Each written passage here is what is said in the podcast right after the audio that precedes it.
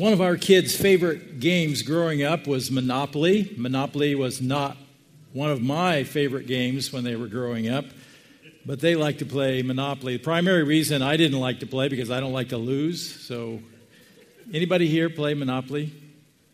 Okay, it's kind of one of those every generations. Um, there is a card in Monopoly in the community chest that says inherit $100. And if you get that card, you know that's good news because you get cash to add to your stockpile of resources. It's free money, it's just a free gift. In real life, when you inherit money, it usually means someone has died. In October of 2000, um, my father died at the age of 80. He suffered from Alzheimer's and emphysema. And after that, within a few months, I received a letter uh, from my father's attorney. And the letter, letter included a nine page legal document that was my father's last will and testament. The will outlined that my father's estate should be divided into thirds.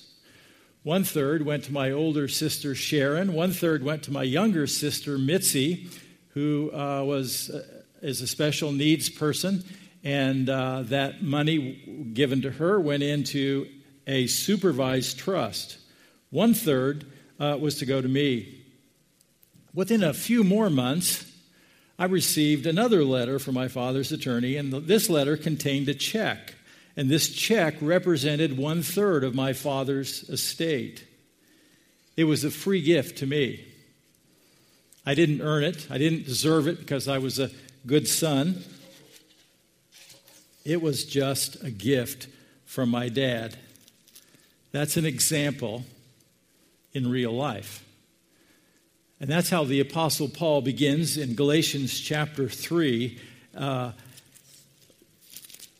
because in the book of Galatians, Paul has been outlining that there is an inheritance and it is a free gift from God, and is not earned and is not deserved, and it comes because of a death, and it is from the death of Jesus Christ. So I'm going to begin in Galatians chapter 3 um, and verse uh, 15, and Paul begins here. Brothers, let me take an example from everyday life. Just as no one can set aside or add to a human covenant, that has been duly established, so it is in this case. The promises were spoken to Abraham and to his seed. The scripture does not say, and to seeds, meaning many people, but to your seed, meaning one person who is Christ. What I mean is this the law, introduced 430 years later, does not set aside the covenant previously established by God and thus do away with the promise. For if the inheritance depends on the law, then it no longer depends on a promise, but God, in His grace, gave it to Abraham through a promise. So, if you're following on your outline, the first thing we're going to point out here in verses 15 through 18 is that my, inter- my eternal inheritance is based on the promises of God. My eternal inheritance is based on the promises of God. In verse 15, the promises are binding like a duly established legal contract, just like my father's last will and testament. Back to verse 15, one more time. Brothers and sisters. Now, this is an interesting beginning. This is a major change in tone in the letter so far. If you go back to verse 1, you know what Paul said? He said, You foolish Galatians. You know, he's pretty harsh with them at the start. Now he warms the tone here. Brothers and sisters, let me take an example from everyday life. Just as no one can set aside or add hum, a human, to a human covenant that has been duly established, so it is in this case. So Paul gives this everyday example from his culture, the first century in the Roman Empire under Roman law.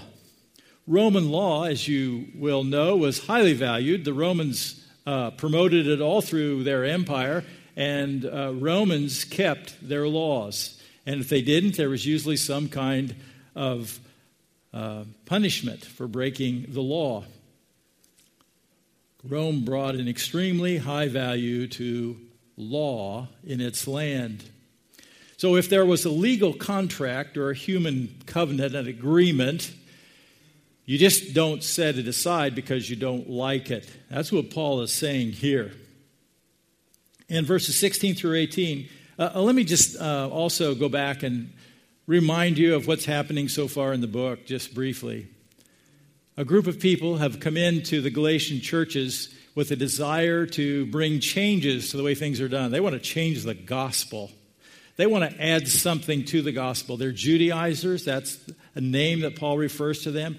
Uh, they, instead of uh, the gospel being that Jesus died on the cross and paid the penalty for your sins, and that your response is to believe in him and trust him, and you can be saved from the penalty of sins, they want to say you need to believe in Jesus and you need to keep the law of the Old Testament or the law of Moses. You need to believe and do good and do good works. Then you will be saved. So they want to make this big change. And Paul says, No way. And he says, Anyone who wants to change this gospel, let him be accursed. Galatians chapter 1, verses 6 through 8. So now we come to verses 16 through 18 in chapter 3. The promises Promises of God precede and supersede the law of the Old Testament. This is going to be important because this has a major impact on how you read the Bible. One of the problems of reading the Bible in bits, bits and pieces is you don't understand the, the, the major context. How does a Bible fit together? How does Jesus fit in this? How does the future fit in it? How does the past fit in? Paul's given us some huge clues right here. Verse 16 The promises were spoken to Abraham and to his seed. God made promises, and we've looked at these already. We'll refer to them in just a minute. Made promises to Abraham. God came to Abraham and he spoke to Abraham. Genesis 12, Genesis 15, Genesis 17, Genesis 18, and Genesis 22. And these promises were made to Abraham and his seed. And that word seed is a word that can be used in a singular way or a plural way. And it's usually thought of as plural and thinking of the descendants of Abraham. But one of the things that Paul is doing right here is he's bringing in clarity that the ultimate fulfillment of Abraham's promises comes through one person, one seed, or uh, we could say offspring. Continuing, scripture does not say, and to seeds, meaning many people, but and to your seed, meaning one person who is Christ. Uh, Genesis chapter 13, verses 14 and 15. The Lord said to Abraham after Lot had parted from him, Look around from where you are. So God has sent Abraham into this new land. It's a land, and this is not where Abraham was raised. It's, it's a new land. It's the land of Palestine, with the land of Israel that we look at today on the map. It's actually larger than that back here in the Old Testament. Look around from where you are to the north and south, to the east and the west. All the land that you will see, I will give to you and your offspring forever. That's just one aspect of the promises or the covenant God made with Abraham. And it was to his offspring, and it's going to be one particular, and it's going to be forever. This is an eternal promise, an eternal covenant. It's going to entire the, uh, put the entire Bible together under the promise, okay?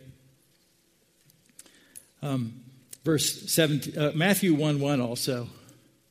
This is a genealogy of Jesus, the Messiah, the son of David, the son of Abraham.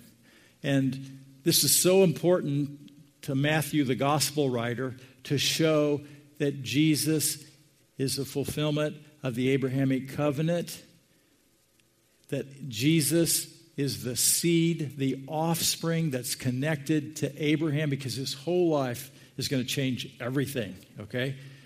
So we're just saying J- Jesus is identified as a descendant of Abraham. And again, I mentioned this last week. This is why the genealogies are so important because they're connecting all the families because they want to show where Jesus came from. They didn't even know it when they were recording the genealogies. There was a purpose. The ultimate purpose was to show Jesus' family lineage.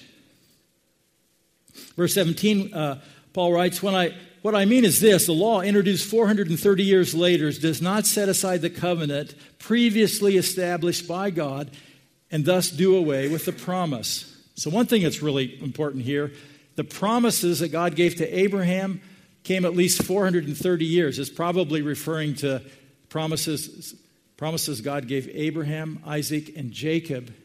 When Jacob went into the land of Egypt, into slavery, it was 430 years later that the law came to Moses. That's why we went through the book of Exodus, how the law came to uh, Moses. Every once in a while, my wife is always reminding me when you say the law, explain what the law is. Okay, when Paul's talking about the law, he's talking about the law of Moses, 613 commands that are in the Old Testament. We could summarize them with calling it the Ten Commandments, or the summary of the 613. We call them the Big Ten. Um, some of you know these. You shall have no other gods before me. You shall not take the name of the Lord your God in vain. Remember the Sabbath day to keep it holy. Honor your father and your mother. Don't kill.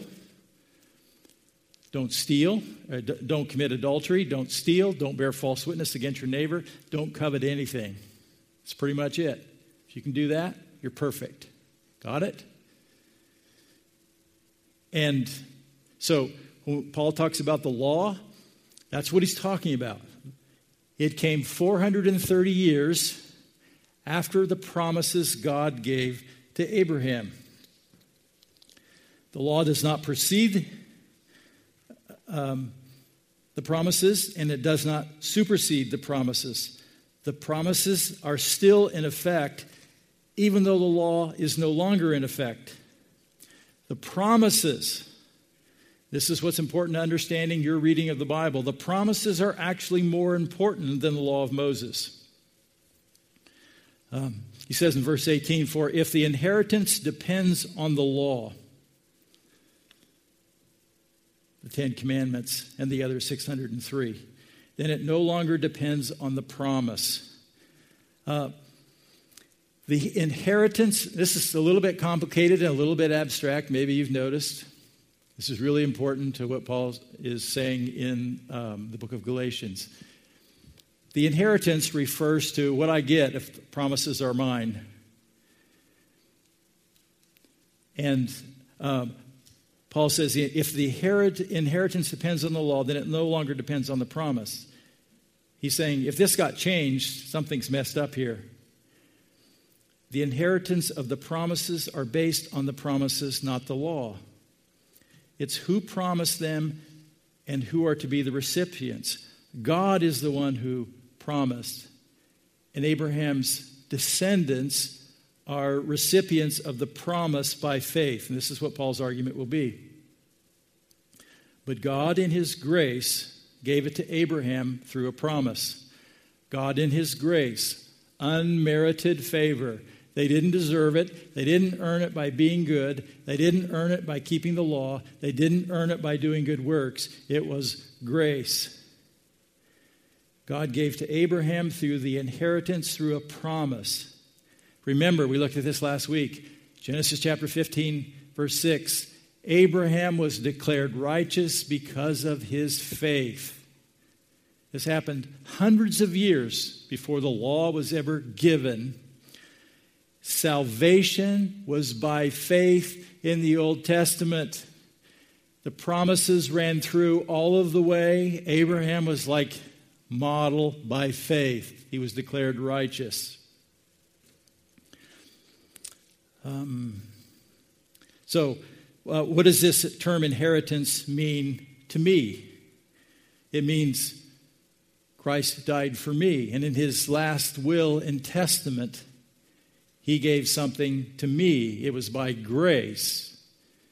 It was not because of me doing anything good or because I achieved anything by my performance. Christ died for me.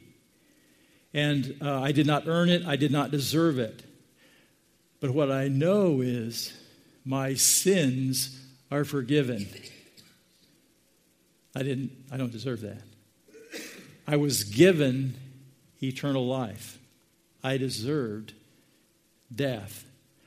I've been given the Holy Spirit. I've been indwelled by the Holy Spirit. I've been gifted by the Holy Spirit. I've been sealed by the Holy Spirit. I've been baptized by the Holy Spirit. I've been made a child of God. I've been adopted as a son of God.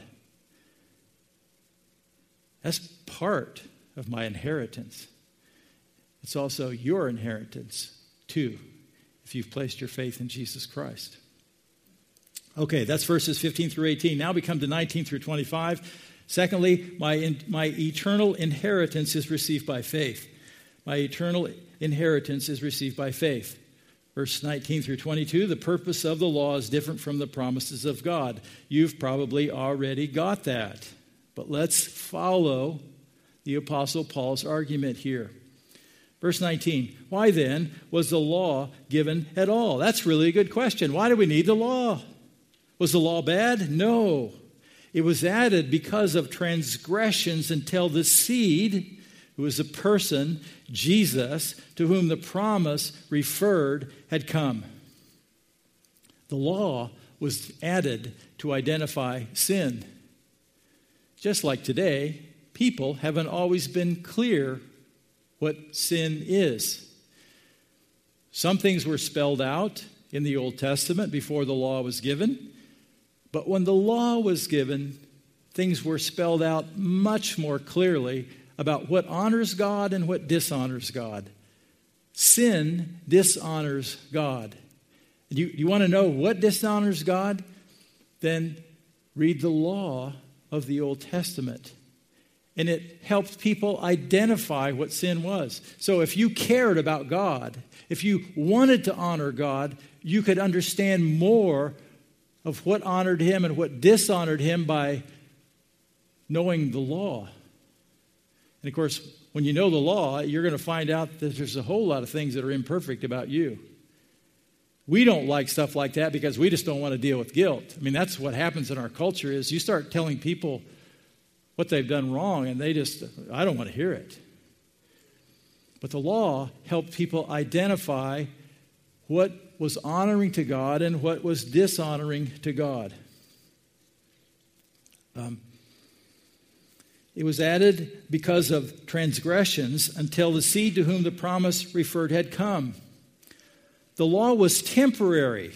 This is important to understand. The law was temporary. It was always intended to be temporary. It was given at the time of Moses, about 1,500 years before the birth of Christ. And when Christ died, the law was fulfilled, and the law did not continue in the same way. Big change. Big change on how you understand the Bible. Big change on how you understand the Old Testament. Big change on how you're going to understand the book of Revelation, all the way through, from Genesis through Revelation. And then uh, Paul writes um, the law was given through angels entrusted to a mediator.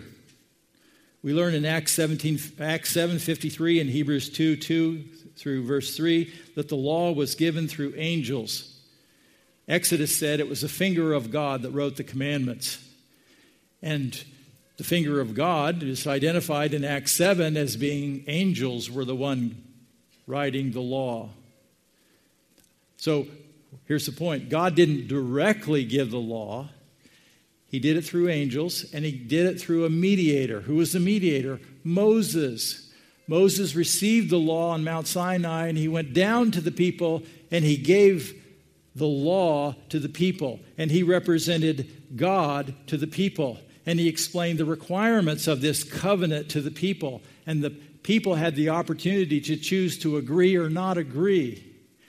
And when they agreed, they entered into a new relationship, a covenant relationship with the true and living God. And it was, we call it today the Old Covenant, the law of Moses.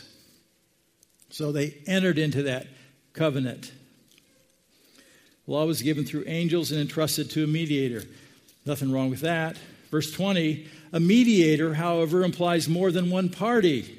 Right. Angels Moses, two parties, God to the people, But God is one, verse 20. What, what, is, uh, what is Paul referring to there? God is one. We all know God is one. Well, what he's saying is there weren't two parties with the covenant that God made with Abraham. There was only one, and it was God.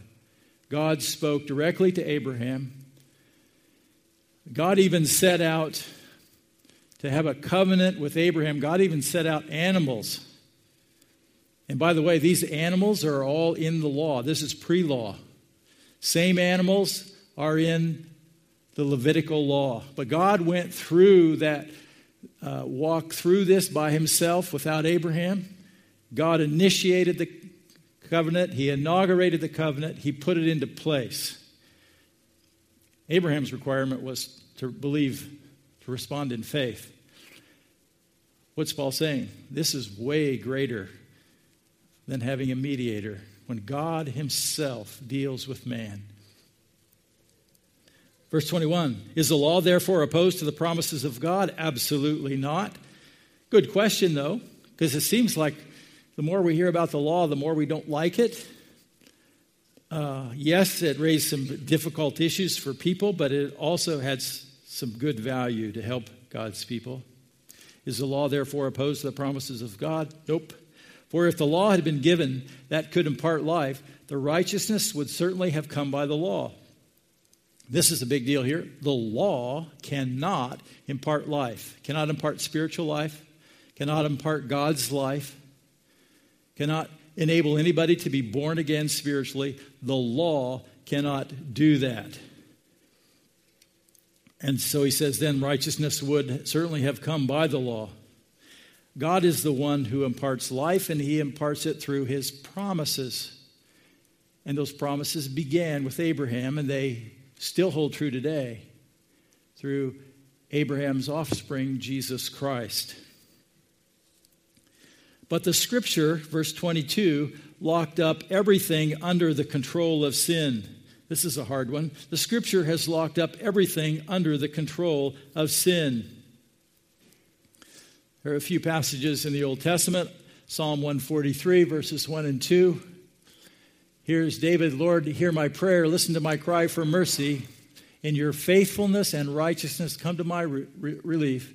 Do not bring your servant into judgment for no one living is righteous before you. This is something David understood. It's because of the law. No one living is righteous before you. Um, Isaiah the prophet, Isaiah 53, verse 6, says this. This is a couple hundred years after David wrote that, in Psalm 143 We all, like sheep, have gone astray. Each of, each of us has turned to our own way, and the Lord has laid on him, actually referring to Jesus in the future, the iniquity of us all. Isaiah is saying, We're just like sheep. We wander off, we go, we go astray, we, we do our own thing, we turn to our own way. What he's saying, we're, we, we're sinners, we're selfish. We do what we want. We, we don't always do what God wants, we do what we like to do. And the Apostle Paul uh, summarizes that in the New Testament in Romans 3.23. He says, For all have sinned and fall short of the glory of God, which puts us all in the same boat. Every human is a, is a sinner, has been from the beginning. All of us fall short. And one of the things the law did was to identify what sin is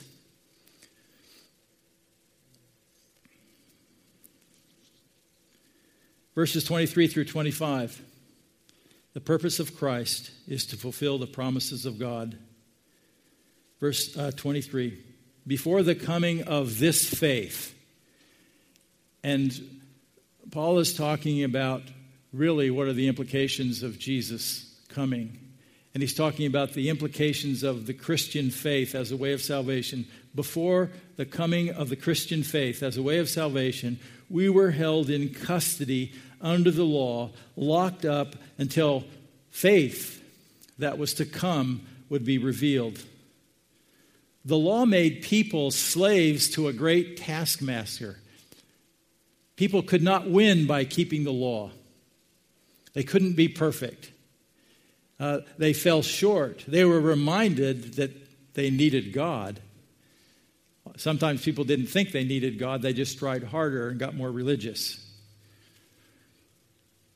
Verse 24 So the law was our guardian until Christ came that we may be justified by faith. The key concept here is guardian. In the first century, if you were wealthy, and there were quite a few wealthy people, um, you had somebody to raise your kids.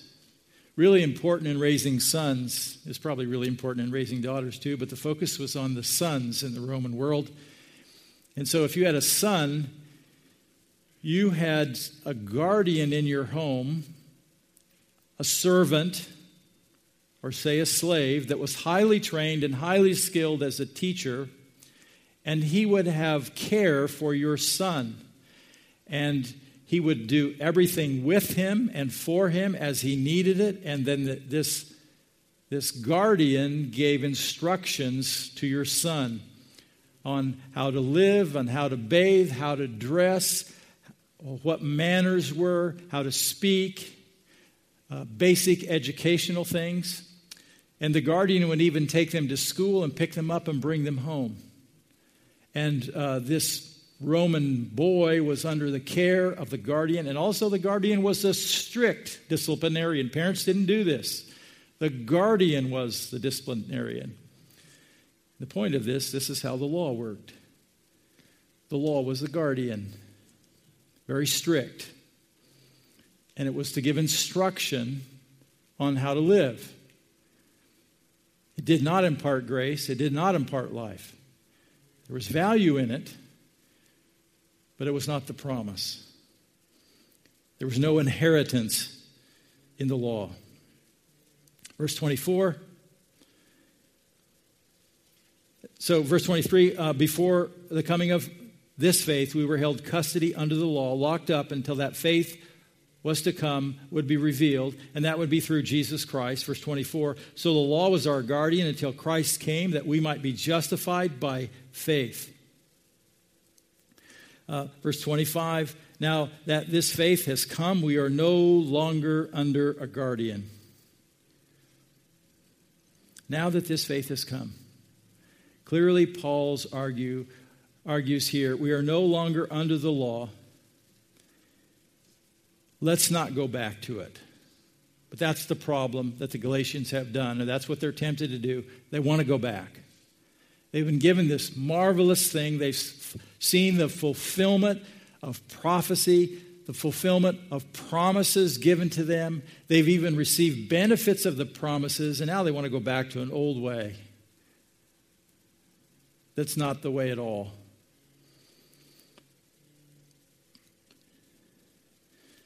Here are the implications of Jesus' death. First of all, Christ's life and death fulfilled the law um, because of who he is, because of his life.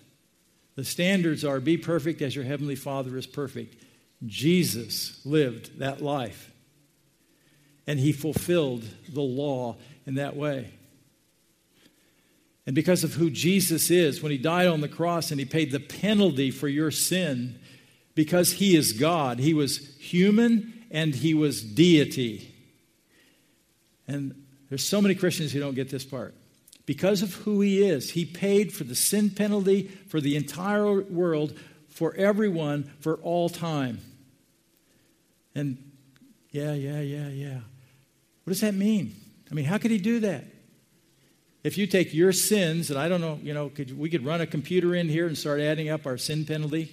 There'd be some kind of value. God could put a value on it. And if that computer was just stripping away and counting up your sins and my sins and people next to you, and the people in the city, and the people in the state, and the people in the world, the people in Paris.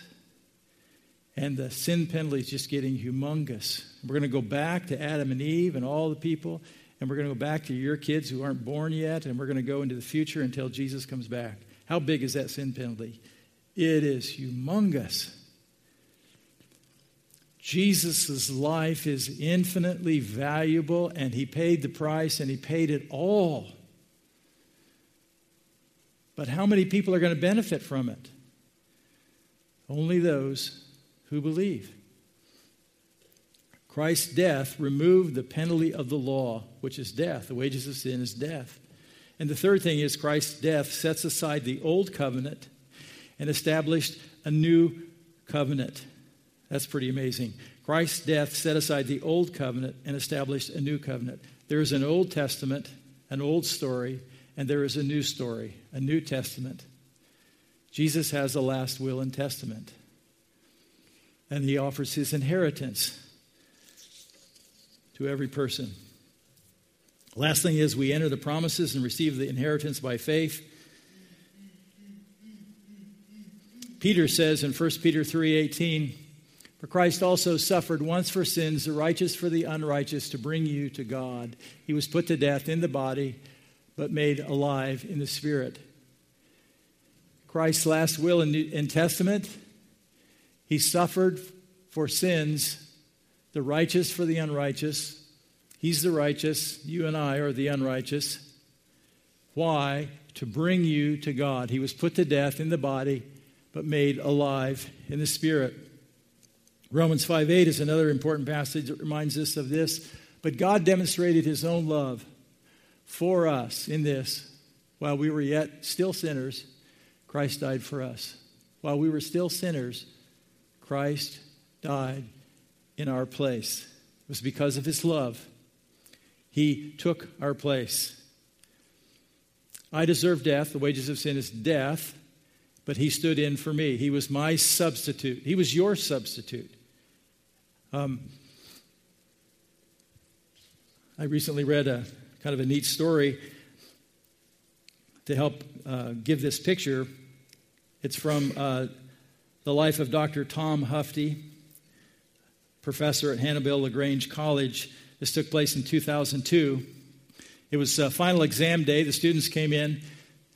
The professor had spent a great deal of time in review of their final exam, went over everything they had talked about in class in a summary, and then said, There are going to be things on this exam that are in your book that we didn't go over. When it came time to do their exam, the exam was on every student's table, and uh, the exam was uh, face down so the students couldn't see it. And the professor said, Leave your exams over until I've done explaining everything. And then he had the students begin and turn their exams over. To their surprise, every exam was totally filled out. Every answer was correct. Every test had the student's personal name written on the exam. At the bottom was a note from the professor saying, The creator of this test has taken your exam and it is perfect. And you will be given an A for this exam. And then he went around to every student in the class and he said, What grade did you get? And every student had to say, I got an A. And the professor said, Did you earn this grade? No, they didn't earn it. And his whole point was, after going around the entire class, was this is grace.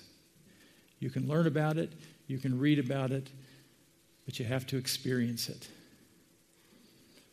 And if you've placed your faith in Christ, you've experienced grace. John 3:16 says, "For God so loved the world that he gave his one and only son that whoever believes in him shall not perish but have eternal life." This is God's requirement. This is how you receive that grace. This is part of the promise that came through Jesus Christ, the seed of Abraham. It's because of God's love for all of us that he gave his one and only son, Jesus, as a sacrifice. Whoever, that's amazing, whoever, you, me, any person, whoever believes in him, Jesus, the Son, will not perish, but have eternal life, connecting us with the promises of God, the promises God gave to Abraham. Abraham was declared righteous by faith, and we too can be declared righteous by faith. I received a check in the mail for my father's inheritance.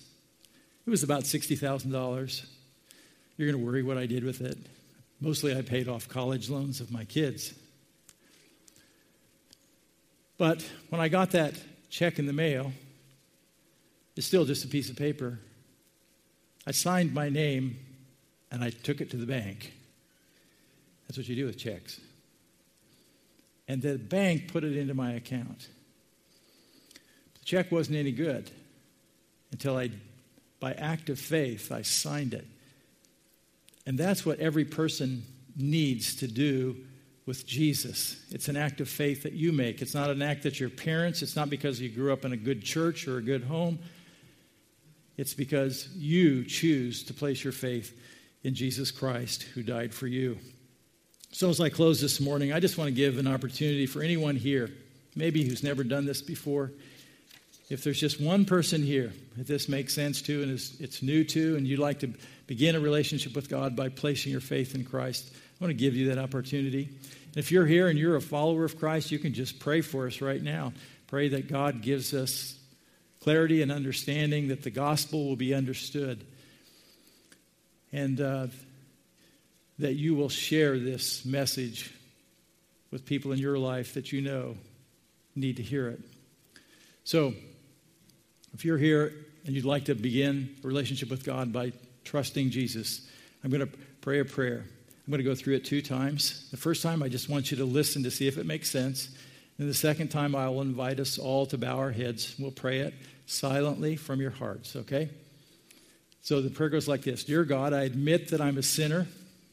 Thank you that Jesus died for me. I trust him right now to pay the penalty for my sin. And I want to invite Jesus to come into my life and ask him to help me to be the kind of person that he wants me to be. So, it's pretty simple, but it's understanding who I am and who Jesus is and what he's done for me. Let's all bow in prayer. And if that prayer made sense, just from your own heart, silently, just talk to God.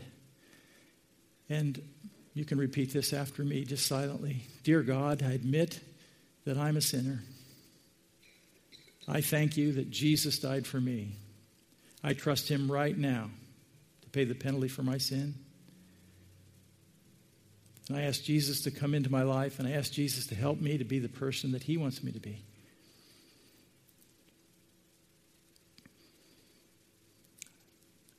If you prayed that prayer with me, if everybody would just keep their heads still bowed just for another minute. If you prayed that prayer with me, would you mind slipping up your hand so I can see? If you raise your if you prayed along with me, just slip up your hand. Anyone else? Thank you. You can put your hands down. Father, we thank you for grace. We recognize we don't deserve it. Thank you that Jesus died for each of us. Thank you for those people who responded by faith, put their trust in Jesus Christ for the forgiveness of sins. And Father, I pray that right now they might sense the presence of uh, your, your spirit that uh, they might sense that you have uh, given them eternal life and that you'll encourage them and give them hope to have Jesus help them one day at a time. Father, remind us all about how important it is for us to share this message with people in our world for Jesus' sake. Amen.